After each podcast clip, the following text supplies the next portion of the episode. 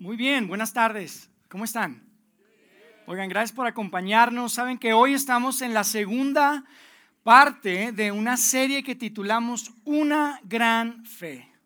Una gran fe. Y sabes, esto es algo que a mí me, me emociona mucho, nos interesa mucho en Vidaín esta serie, porque tiene todo que ver con lo que hacemos como comunidad de fe. Y esta es una conversación que de hecho iniciamos la semana pasada. ¿Cuántos estuvieron con nosotros la semana pasada? Muy bien, miren, los que no estuvieron con nosotros la semana pasada, les quiero pedir un gran favor. Tenemos un canal de podcast porque queremos que tengan el contexto de esta conversación. La semana pasada realmente posiciona cada una de las conversaciones que vamos a tener, tanto hoy como en las próximas semanas. Entonces yo te invitaría a que vayas a nuestro canal de podcast o a nuestra página web y ahí tú puedes escuchar la primera parte de Una gran fe que inició la semana pasada. Y mira, la semana pasada arrancábamos con una pregunta y Roberto estaba con nosotros y nos invitaba a imaginarnos algo. Y yo sé que salimos de aquí y todos tenemos un montón de cosas que hacer y estamos ocupados, pero yo quisiera que esta pregunta que se planteó la semana pasada sea una pregunta que tengamos muy presente, tú y yo, especialmente durante estas semanas en esta serie que vamos a compartir. Y la pregunta es la siguiente: ¿cómo se vería tu vida si tuvieras una fe enorme? Imagínate por un momento, ¿cómo se vería tu vida si tuvieras una plena y absoluta confianza en Dios? No importa si tú crees en Dios, si no crees o tienes muchas dudas. Este se trata de imaginarse, ¿ok? Imagínate que Dios existe, tú crees y estás seguro que Dios existe, que te conoce de forma personal, que sabe cómo te llamas, que contesta tus oraciones, tus plegarias y que puedes confiar en Él en todo momento. Cuando las cosas están bien, cuando las cosas están más o menos, cuando las cosas están mal o no salen como tú esperabas en tu vida, tú puedes decir: mira, Dios, todo está en tus manos, confío en ti. ¿Te imaginas qué diferente sería tu vida? ¿Te puedes imaginar conmigo cómo enfrentarías esas inseguridades probablemente? ¿Que tienes una sospecha que tienes en tu vida? ¿Cómo se vería tu seguridad en tu persona? ¿Cómo enfrentarías esas situaciones en donde sientes un impulso o, una, o te sientes tentado a hacer cosas que sabes que te van a dañar a ti o que van a dañar a otras personas? ¿Cómo enfrentarías eso si tuvieras una absoluta confianza en Dios? ¿Cómo enfrentarías la soledad cuando sientes que realmente te abandonaron, te quedaste solo? ¿Cómo enfrentarías el desánimo? Imagínate que en las situaciones más difíciles de tu vida, tú puedes llegar a un punto y decir: mira, Dios, no entiendo qué es lo que va a pasar, pero estoy seguro que tú estás en control. Estoy seguro que puedo confiar en ti. Estoy seguro que puedo descansar en ti. ¿Cómo se vería tu vida? Mira, no es que estés en shock. No es que estás en negación, es simplemente que tienes una plena y absoluta confianza en que hay un Dios que te conoce personalmente, que sabe quién eres, conoce tu nombre y está detrás de ti. ¿Has conocido a alguna persona así? Probablemente la has conocido. Yo he conocido a algunas personas así. Son las personas que dices: oye, no manches, a mí se me hace que no entendió. No entendió, le falta información. O uno dice: oye, esa persona está la verdad medio loca o está medio ignorante. Porque no puede ser que, que, que, que se comporte así, que enfrente ese tipo de situaciones en su vida de esa forma. Y no lo decimos, pero sí pensamos: híjole, yo no podría tener una fe así. Nunca podría tener una fe porque yo, yo no puedo ser, no puedo ser así. Me gustaría ser así de ignorante o así de sonso. Pensamos. Porque decimos: oye, con, con, con, con mi nivel de I Q, que tengo un nivel arriba del promedio, con lo que he viajado, con lo que he leído, con lo que he experimentado, difícilmente puedo tener una fe como esa. Pero hay algo en ti, hay algo en mí que dice: híjole, ojalá pudiera tener esa paz. Ojalá pudiera tener esa tranquilidad que refleja esa persona cuando tienes una plena y absoluta confianza en Dios. Mira, si tú lees los textos bíblicos, tú te das cuenta que eso precisamente es el objetivo que Dios tiene para ti y para mí. Él quiere desarrollar en ti y en mí una gran fe. Él quiere restaurar una relación de confianza con, el, con la humanidad, con el hombre, con la mujer. De hecho, si tú analizas lo que sucede en el inicio, lo que viene narrado en el Génesis, el principio de este increíble libro que hoy conocemos como la Biblia, que mira, representa tantas cosas, es súper profundo, pero tú ves ahí la historia del, del, del, del el jardín y Adán y Eva, y, y donde hubo ese quiebre, tú te das cuenta que ese quiebre, esa relación se rompe, no necesariamente cuando desobedecieron. La relación se rompe en el momento que el hombre y la mujer deciden no confiar en Dios. En el momento que dicen, sabes, lo que dice Dios, pues es algo, pero no estoy seguro si Dios es confiable. Vamos a probar. Ahí fue donde se rompió la relación. Ahí fue donde hubo un quiebre. Y entonces vemos a través del Antiguo Testamento un Dios restaurando la relación con una nación, con Israel. Y después en el Nuevo Testamento vemos a Dios restaurando una relación de confianza con el mundo entero a través de Jesucristo. Y si tú analizas bien, Jesús no vino a decir, oye, mira, si tú te portas bien, si eres una gran persona y, y haces muchas cosas buenas, entonces podemos relacionarnos otra vez. Puedo ser confiable. No, lo que Jesús viene a decirnos es, mira, si tú confías, entonces podemos conectarnos, porque por eso Dios me envió a mí. Y si confías en mí, tú te puedes conectar nuevamente con Dios. Porque escucha, de la misma forma, esto es muy importante, de la misma forma que todo se cayó a pedazos por una falta de confianza, por un quiebre en la confianza, de la misma forma, esa relación se puede restaurar si confiamos en Dios. Y por eso yo estoy convencido que Dios está súper interesado en que tú y yo tengamos una fe enorme, una fe grande. Así que la semana pasada nosotros poníamos sobre la mesa cinco cosas que hemos observado, que realmente son cinco cosas que creemos que Dios usa para hacer crecer tu fe. Son cinco cosas que de alguna forma hemos visto a través de la Biblia, aunque no vienen así como una lista, pero sí se ven de una forma implícita muy, muy, muy claro. Y, y son cosas que no solamente hemos visto en, la, en, en el texto bíblico y en, las, y en las cartas y en todas estas narrativas, sino que hemos visto en la vida de muchas personas que consideramos personas de fe. Personas que han desarrollado una gran fe, y son cinco cosas que vamos a poner en la pantalla. Las cosas son las siguientes. La primera es enseñanza bíblica práctica, y la semana pasada hablamos de eso, y esto es súper importante. La segunda es relaciones providenciales, y hoy vamos a hablar de eso. Está representado de hecho por este pequeño icono acá, dos personas chocando la, la mano, son relaciones providenciales. La tercera es disciplinas privadas, ministerio personal y las circunstancias cruciales. Y a través de estas semanas vamos a estar hablando de cada una de ellas. Y mira, para nosotros esto es tan importante porque creemos que independientemente de dónde estés parado en tu experiencia de fe, en tu camino de fe, puede ser que tengas cinco días que decidiste confiar en Dios o treinta y cinco años que decidiste confiar en Dios. Estas cinco cosas constantemente aparecen como cosas que Dios usa para relacionarse contigo. Porque mira, cuando hablamos de una gran fe, hablamos de una gran confianza, ¿estás de acuerdo? Una gran fe tiene que ver con una gran confianza, y una gran confianza tiene que ver con una gran relación. Y eso es lo que Dios quiere para ti, una gran relación entre tu Padre Celestial y tú, y tu vida. Así que hoy vamos a hablar de las relaciones providenciales. Y para empezar yo quiero que hagamos un pequeño ejercicio. No les voy a pedir que, que, que se pongan a platicar y que, y que hablen con un extraño, no los quiero incomodar, pero sí quiero que por un momento piensen en alguien en su vida.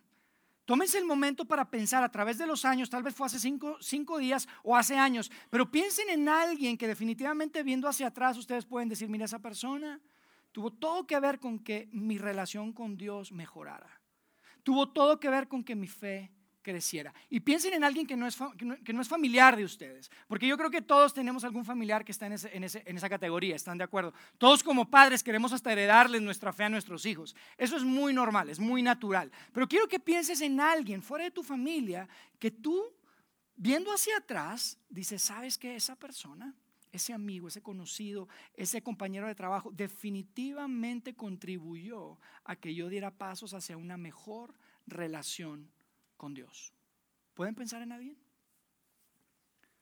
Tal vez fue hace cinco días, fue hace años, no lo sé. Tal vez tú estás aquí, te digo algo, y quiero reconocer eso. Tal vez tú estás aquí y estás diciendo, oye, yo ni siquiera soy una persona de fe, Yair. Yo, a mí me invitaron. Yo estoy acá y estoy un poquito todavía entre que un pie adentro, un pie afuera. Tengo muchas dudas. Yo no tengo una fe. No puedo pensar en alguien que me haya ayudado a crecer mi fe. Bueno, yo te quiero, a, a, a ti, quiero que te hagas esta pregunta. Una persona, alguien en tu vida, que probablemente simplemente te motivó a estar un poco más interesado, a tener un poco más de curiosidad, probablemente a darle una segunda oportunidad a todo esto de la iglesia, a esto de Dios. ¿Verdad que hay alguien? Probablemente es la persona que te invitó el día de hoy. Mira, en mi vida hay, hay, hay varias, he tenido la, la oportunidad, la bendición realmente de tener varias personas en esa categoría. Personas que yo viendo hacia atrás digo, mira, estas personas fueron claves para que yo pudiera dar pasos y acercarme más a Dios. Una de ellas es Roberto. Muchos de ustedes lo conocen, él estuvo acá la semana pasada. Es nuestro líder principal en Vidaín. Y mira, yo espero que no le digan lo que les voy a decir, ojalá no escuche el podcast. Pero cuando yo conocí a Roberto, cuando yo conocí a Roberto, yo lo vi y yo dije, ay, no puede ser que ese greñudo sea el que esté liderando todo esto. En serio. Es súper, es ojalá que no escuche. Pero cuando fui conociendo a Roberto, me di cuenta que era una persona que genuinamente tomaba la decisión de invertirse en otras personas. Él, él se sentía, él, él demostraba una gran satisfacción en ayudar y en invertirse en las personas para desarrollarlas sin, ningún, sin ninguna agenda, sin ningún interés de, oye, a ver qué consigo yo a cambio. Mira, Roberto a mí me ha mostrado lo que significa caminar con Jesús en un día a día. Roberto me mostró a mí que, que, que seguir a Jesús no significa el que es una serie de reglas y regulaciones y tradiciones. Tiene que ver con una fe auténtica, real, que puede ser como tú eres, que inclusive es súper divertido y que es lo mejor que te puede pasar en la vida. Eso yo lo aprendí de él. Yo lo vi en él y una de las razones por la que hoy estamos aquí fue por esa inversión que Roberto hizo en mi vida. Definitivamente Roberto fue una relación providencial para mi vida. Hay otra persona que es un gran amigo que se llama Hugo, Hugo Medina. Él, yo lo conocí en Monterrey, aunque él es de acá de Ciudad de México, y en Monterrey éramos, éramos vecinos. Él vivió un tiempo en Monterrey y, y, y por hacerles del tino regresa para acá y después yo me vengo para acá. Es un gran amigo. Y cuando vivía en Monterrey era vecino mío y teníamos una reunión que, que hacíamos semanal en su casa, en donde él facilitaba y de alguna forma lideraba un grupo pequeño de adultos que nos reuníamos para hablar de la fe, para, para discutir verdades bíblicas y una cantidad de cosas. Era padrísimo. Y siempre íbamos a su casa y nos atendían súper bien. Y una noche, no se me olvida, que una noche nos estábamos despidiendo y le dije, oye, bro, pues que te vaya súper bien esta semana en el trabajo, este, pues nos vemos la próxima semana. Y me dice, no, esta semana no voy a ir al trabajo, brother. ¿Por qué? Me dice, no, sabes que la semana pasada este, hubo una reestructura en la empresa. Él trabajaba para Cemex en ese tiempo. Hubo una reestructura en la, en la empresa y desafortunadamente pues, se definió que mi posición se iba a eliminar. Pero mira, lo que me estaba diciendo con su boca no checaba con su postura, con su cara. Él estaba bien, él estaba tranquilo. Y yo, yo me quedé, oye, lo siento mucho, brother. Este, pues, ¿y qué vas a hacer? Dijo, no, pues ¿qué voy a hacer? Voy a confiar en Dios. Dios tiene todo en sus manos. Todo va a estar bien, yo voy a buscar trabajo, algo llegará.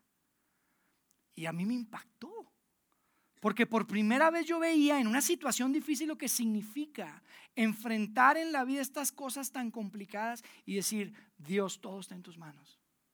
Yo no me voy a preocupar. Dios me tiene en sus manos y Él tiene un plan. Y definitivamente sí, yo puedo decirte, yo tuve una parte en esas relaciones. Yo, yo jugué un papel porque yo pude haber decidido alejarme o ignorar esas relaciones, pero por gracia de Dios tuve la decisión, tomé la decisión de ser parte de esas relaciones, de invertirme en esas relaciones, y hoy viendo hacia atrás puedo pensar, sabes, esas son relaciones que fueron providenciales, definitivamente fueron relaciones providenciales. Cada vez que escuchamos a alguien hablar sobre su historia de fe, sobre su caminar con Dios, siempre escuchamos relaciones. Siempre escuchamos una persona. Nunca he escuchado, probablemente haya, no estoy diciendo que es imposible, pero nunca he escuchado a alguien que me diga, mira, yo estaba en una isla, solo, no había nadie, y de repente entendí lo que Dios quería para mí, y todo lo que Él quería, mi fe se estiró, yo estaba solito, aislado. Nunca lo he escuchado. Probablemente pueda suceder, pero yo nunca lo he escuchado. Y cuando la gente nos habla de su experiencia, siempre es, no, mira, yo estaba en mi onda, en mi vida, y conocí a una chica y me invitó a la iglesia, y a partir de ahí me conecté y, y mi fe empezó a crecer. O no, conocí a una persona que me invitó a su casa, a un grupo pequeño en donde compartían, y yo veía la forma en la que la gente confiaba en Dios y cómo hablaban con Dios, y luego vi que Dios contestaba sus oraciones y dije, órale, no, yo puedo confiar ahí también. Y se estiró mi fe. O alguien que dice, mira, en un trabajo tuve un jefe que era seguidor de Jesús. Algunos me decían que era remocho o era aleluya. Pero cuando yo veía la forma en la que llevaba a cabo su vida dentro y fuera de la oficina, órale, a mí me estiró. Y empecé a dar pasos hacia Dios. Me motivó, me empujó. Esa fue una relación providencial. Siempre que escuchas la historia de fe de alguien hay una relación. Y ese es el centro del mensaje que quiero darles hoy. Dios usa las relaciones para aumentar nuestra fe. Dios usa las relaciones para aumentar nuestra fe. Ahora yo te quiero decir algo. La realidad es que el otro lado de la moneda también es verdad. Así como las relaciones tienen el potencial de aumentar nuestra fe, las relaciones tienen el potencial de decimar nuestra fe. Porque la pregunta también podría ser, ¿puedes pensar en alguien en tu vida que como resultado de esa relación tú te empezaste a alejar de Dios? La pregunta podría ser, ¿puedes pensar en alguien en tu vida que, que derivado de las experiencias y las conversaciones empezaste a dudar? Cada vez más. Y este tema de Dios, de la iglesia, la Biblia, Jesús, cada vez era más y más y más irrelevante en tu vida. Lo opuesto también es verdad. Mira, si somos honestos y pensamos en nuestros más grandes arrepentimientos, ahí hay una relación, hay un contexto relacional. Tal vez fue una llamada, un mensaje que tú hoy en día desearías no haber contestado. Fue una cita a la que desearías no haber ido, una invitación que desearías no haber aceptado. Mira, si piensas en esos hábitos que tienes hoy en día y que tal vez no son tan buenos hábitos, te garantizo que se desarrollaron en el contexto de una relación. Eso es verdad. Y yo te aseguro, y aquí también aplica lo mismo otra vez. Nadie puede decirme que sus más grandes arrepentimientos se dieron cuando estaba solito. Solito en una isla. Tomó ciertas decisiones donde nadie influyó, nadie intervino, nadie jugó un papel. Solito llegó a, a, a crear, a hacer, a tomar decisiones que se convirtieron en sus más grandes arrepentimientos. Esta es la gran lección, lección, amigos. Es una gran lección, es de hecho un principio. Las relaciones son muy poderosas. Las relaciones son muy poderosas y probablemente nunca habías pensado en las relaciones en este contexto, porque siempre que piensas en Dios, en la fe, en Jesús, lo primero que piensas es, ah, pues bueno, tengo que orar, tengo que rezar, tengo que leer la Biblia, tengo que ir a misa, tengo que ir a la iglesia, tengo que irme de misiones o tengo que irme a un retiro espiritual. Y sabes, todo eso tiene un lugar y está bien. Pero yo te tengo noticias, eso no es suficiente. Las relaciones tienen un componente muy importante en tu camino de fe. Y todo eso es claro, es importante, pero las relaciones tienen un gran potencial, un gran peso en la experiencia de fe. Así que las relaciones en nuestra vida nos ayudan a crecer nuestra fe o se convierten en una barrera. O a crecer nuestra fe o se convierten en una barrera. Y el reto para mí y el reto para ti es, ¿qué vamos a hacer con eso? ¿Qué hacemos con esta realidad? Porque las relaciones, amigos, no son neutrales. En el contexto de la fe solo hay dos tipos de relaciones: las que aumentan tu fe, las que acrecentan tu fe, y las que erosionan tu fe, las que te alejan. Y tenemos que tomar una decisión de qué vamos a hacer con eso, porque podemos tomar ventaja de este principio. Este es un principio. Es un principio que tú puedes apalancarte en él y tomar ventaja de él, o te pones hasta las patadas con ese principio y a ver cómo te va. Esa es la realidad. Ahora, yo te digo por qué es tan importante esto. Hay dos elementos que, que están, que hacen que esto de las relaciones sean tan importantes. Esos dos elementos son nuestra cultura y nuestra naturaleza. Porque, amigos, nuestra cultura, seamos honestos, no nos mueve hacia acercarnos a Dios. Nuestra cultura no nos empuja a confiar más en Dios. Al contrario, realmente, si tú nada más, mira, necesitas nada más prender la tele, las noticias, ver las redes para ver todo lo que está sucediendo, que te hace probablemente pensar, probablemente Dios no es tan confiable. Probablemente Dios no es fiel. Mira todas las circunstancias que se están viviendo. Nuestra cultura definitivamente no nos empuja, empuja hacia una mayor confianza en Dios. Por otro lado está nuestra naturaleza. Definitivamente nuestra naturaleza no es hacia confiar más en Dios, así como nuestra naturaleza no es hacia hacer el bien. Mira, yo nunca he escuchado a alguien que diga, híjole, mira, Lo, lo siento mucho, caí en la tentación. Yo no quería ser amable con esa persona, pero cedí, caí y fui amable. Claro que no. Eso no pasa, ¿estás de acuerdo? Es al contrario. Entonces, si nosotros estamos conscientes de que nuestra cultura y nuestra naturaleza son estos elementos que son reales, es tan importante que nosotros tomemos ventaja de este principio, porque las relaciones pueden convertirse en providenciales para hacer crecer tu fe y mi fe. Ahora, yo les quiero decir algo. Esto que les estoy diciendo y que ustedes saben que es verdad por ex- experiencia, no es algo que se nos ocurrió a nosotros porque somos muy inteligentes en Vidaín, ni mucho menos. Es algo que ya estaba escrito desde hace cientos de años, siglos, inclusive miles de años. Esto ha estado escrito. Lo podemos ver a través de los escritos del Antiguo Testamento que representan estos textos de, de, de, la, de la nación judía. Estos textos tan importantes, sagrados para ellos, lo podemos ver ahí, y también lo podemos ver en los textos que narran la llegada de Jesucristo, su vida y, y, y todo lo que sucedió alrededor de este movimiento que arranca en el primer siglo. Y ahí también lo podemos ver. Así que yo hoy simplemente quiero que tomemos dos versos. Quiero que leamos dos versos, uno del Antiguo Testamento, uno del Nuevo Testamento, y que vean cómo este principio se ve reflejado a través de la Escritura. ¿Les parece? El primero es un verso que escribe el rey Salomón. ¿Algunos han escuchado al rey Salomón? El rey de Israel, el hombre reconocido hoy en día inclusive como el hombre más sabio que ha pisado la faz de esta tierra por todo lo que escribió. Fíjense lo que él dice. Salomón escribe y dice: el que anda con sabios, sabio será, mas el que se junta con necios será quebrantado. Y para los que piensan que la Biblia está llena de puras reglas y mandamientos y cosas que tienes que hacer y que no tienes que hacer, yo quiero que vean esto. Eso no es ninguna regla, no es ninguna exhortación, es simplemente una observación. Es una observación. Lo que estamos viendo ahí es, es bastante práctico. De hecho, no tienes que ser ni seguidor de Jesús, cristiano, católico o, o maestro en filosofía y letras para entender lo que significa ese verso. Y lo interesante que quiero que veas es la promesa que se entrega a través de esa observación. Porque Salomón, el hombre más sabio que ha pisado la faz de esta tierra, te está diciendo, mira, las personas con las que decides invertir tu tiempo, las personas con las que tú inviertes tu vida, tienen el potencial de influir en tu vida espiritual. Y tú dices, oye, ahí no dice nada de espiritualidad, pero déjame te digo algo, amigo, el contexto en el que se escribió el Antiguo Testamento es en un contexto espiritual. Y sobre todo cuando se habla de sabiduría, claro que tiene todo que ver con un tema espiritual. Y esto es lo que quiero que veas, tus relaciones influyen en tu espiritualidad.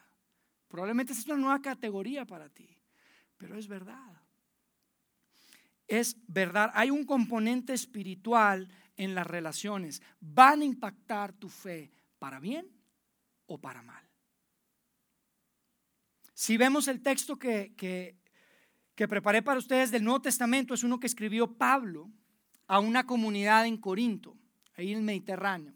Y en Primera de Corintios quince, Pablo escribe lo siguiente y dice: no se dejen engañar, las malas compañías corrompen las buenas costumbres. Y si tú estás aquí, tienes hijos, adolescentes, jóvenes, adultos, dices, ese es el verso que quiero imprimir, enmarcar y pegar, pegar en el cuarto de mi hijo, de mi hija. ¿A poco no? Pero yo te quiero decir algo. Cuando Pablo escribió esto, Pablo no solo le estaba escribiendo a adolescentes, Pablo no solo le estaba escribiendo a jóvenes adultos, le estaba escribiendo a todos, incluyéndote a ti y a mí.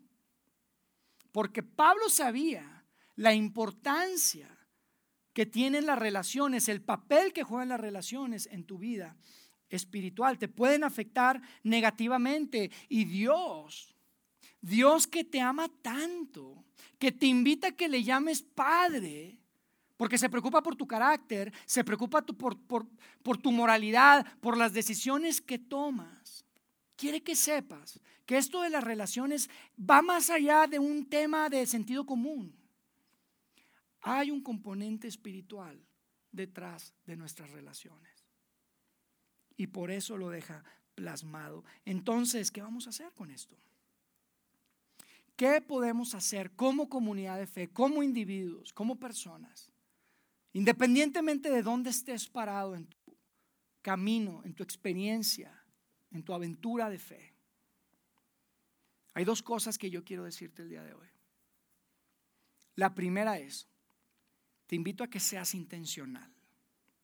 Sé intencional, aprovecha este principio, exponte a ambientes en donde estas relaciones providenciales se puedan dar.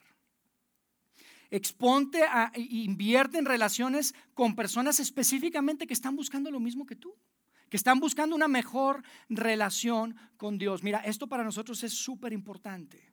En Vidaín nos apasiona crear ambientes donde se puedan dar estas relaciones. Nos apasiona crear ambientes relacionales. De hecho, te voy a decir, la forma en que lo verbalizamos y que decimos es que nos, las, los círculos son mejores que las filas. Decimos que los círculos son mejores que las filas. Te explico por qué. Porque está muy padre lo que hacemos aquí. Estamos en filas. Pero las relaciones en círculos, donde tienes la oportunidad de unir tu vida con un grupo de personas, en pequeños grupos de adultos, con etapas similares de vida y que enfrentan similares situaciones, son, las, son los ambientes en donde genuinamente se pueden dar estas relaciones auténticas y que se dé ese crecimiento espiritual que probablemente estamos buscando. Los círculos son mejores que las filas. Ya hacia allá vamos. Esa es nuestra estrategia. Te digo, hoy en día, la forma en la que esto se, se refleja en nuestros campus en Monterrey y en Saltillo es que tenemos cientos de grupos, de esos círculos, grupos de adultos que se reúnen entre semana. Tenemos toda una estructura de grupos pequeños.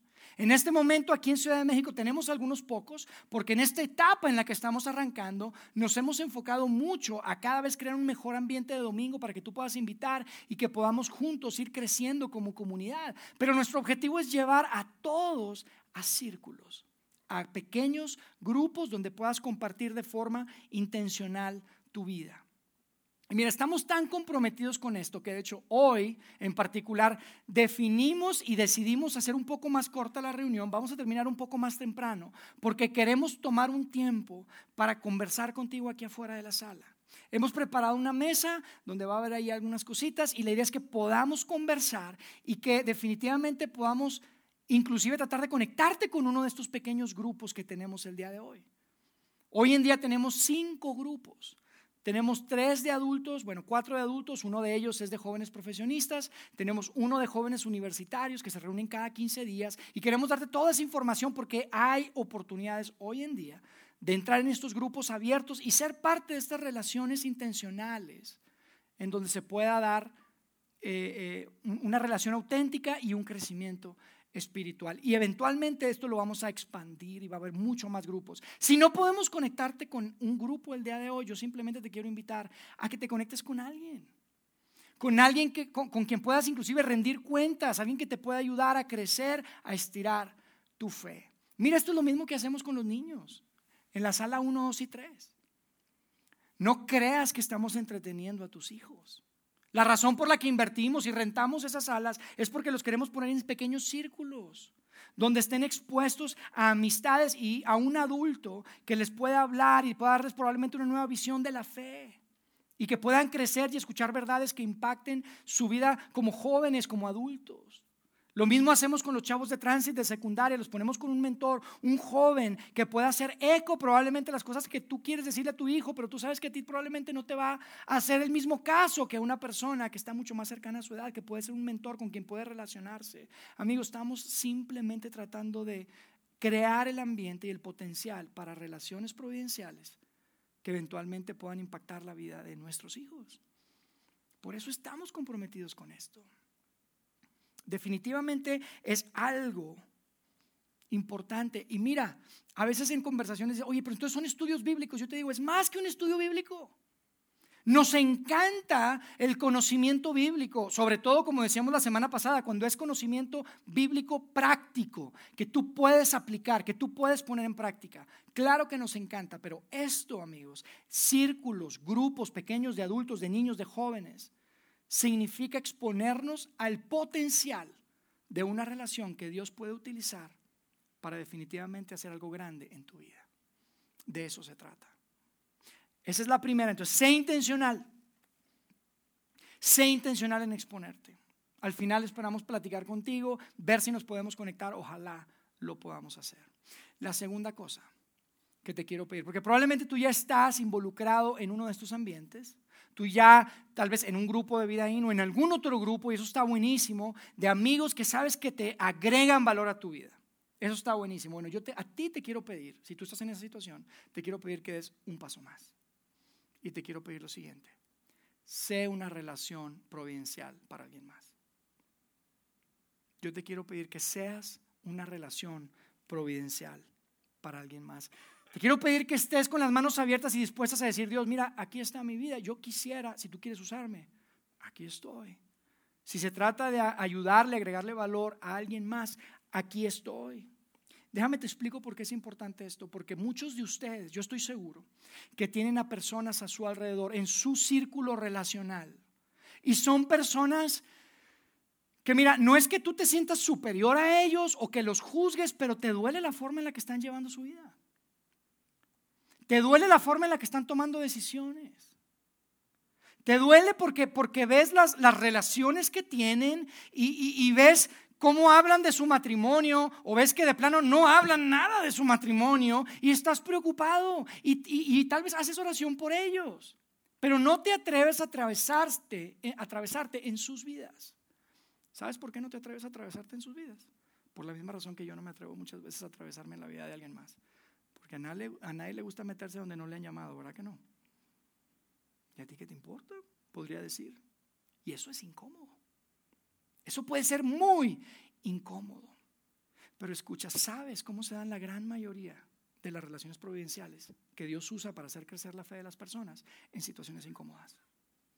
Es precisamente en situaciones muy incómodas donde tú estás abierto y quieres ser vulnerable a decir, mira, ni modo, me voy a acercar y le voy a decir, mira, ¿sabes una cosa? Probablemente no me pediste opinión ni me preguntaste, pero genuinamente me encantaría acercarme, me gustaría relacionarme contigo, quiero decirte algo de algo que estoy viendo. Es incómodo. ¿Hay riesgo? Claro que hay riesgo. Pero no pueden quedarse pensando, mira, ¿sabes qué? Esa es su vida, no la mía. No. No pueden quedarse pensando, bueno, voy a orar por él. No. Eso no va a hacer la diferencia en su vida. Se trata de incomodarte y atravesarte en la vida de alguien y decirle, sabes, sé que probablemente piensas que no sé nada de lo que estoy hablando, pero tengo que decirte algo. Genu- con un genuino interés de ser esa relación providencial, de crear el ambiente, de crear la situación para que potencialmente la vida de alguien pueda ser cambiada para siempre. Tú puedes ser esa relación providencial. Yo te quiero pedir que seas esa relación providencial, porque las relaciones tienen un componente espiritual y es muy importante. No podemos tomar esto a la ligera. Es una realidad. Las relaciones son muy poderosas. Es un principio. O tomamos ventaja de él o nos ponemos a las patadas y a ver cómo nos va. Así que la invitación es doble el día de hoy. Y con esto vamos a terminar.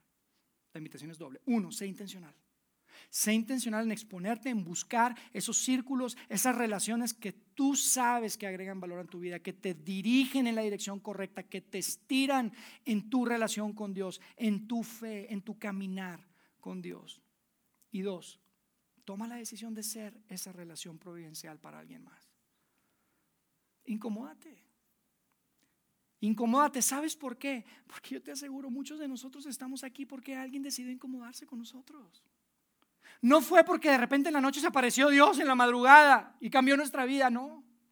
La gran mayoría de nosotros estamos aquí, podemos decir que estamos caminando hacia Dios porque alguien tomó la decisión de no solamente orar por ti, de atravesarse en tu vida y de decirte, sabes, te tengo que decir algo, con ese genuino interés de ayudar y de ser una relación providencial. Mira, hay algo, y con esto quiero cerrar, hay algo que nosotros usamos mucho, sobre todo con nuestros chavos de tránsito, con los chavos de secundaria. Y es una frase que es parte de nuestro currículum y que, y que, y que enseñamos mucho en, en, en los círculos pequeños, y son las discusiones que tienen. Y es lo siguiente: tus amigos determinan la dirección y la calidad de tu vida.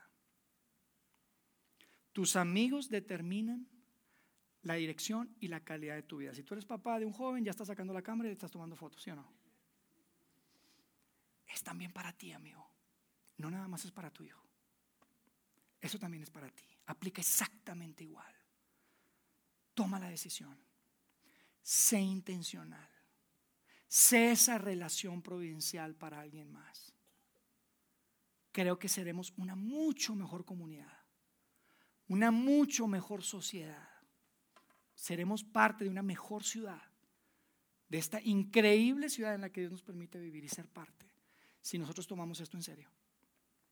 Y genuinamente somos intencionales en exponernos a estas relaciones y decidimos ser esa relación providencial para alguien más. Dios nos da una increíble oportunidad, amigos.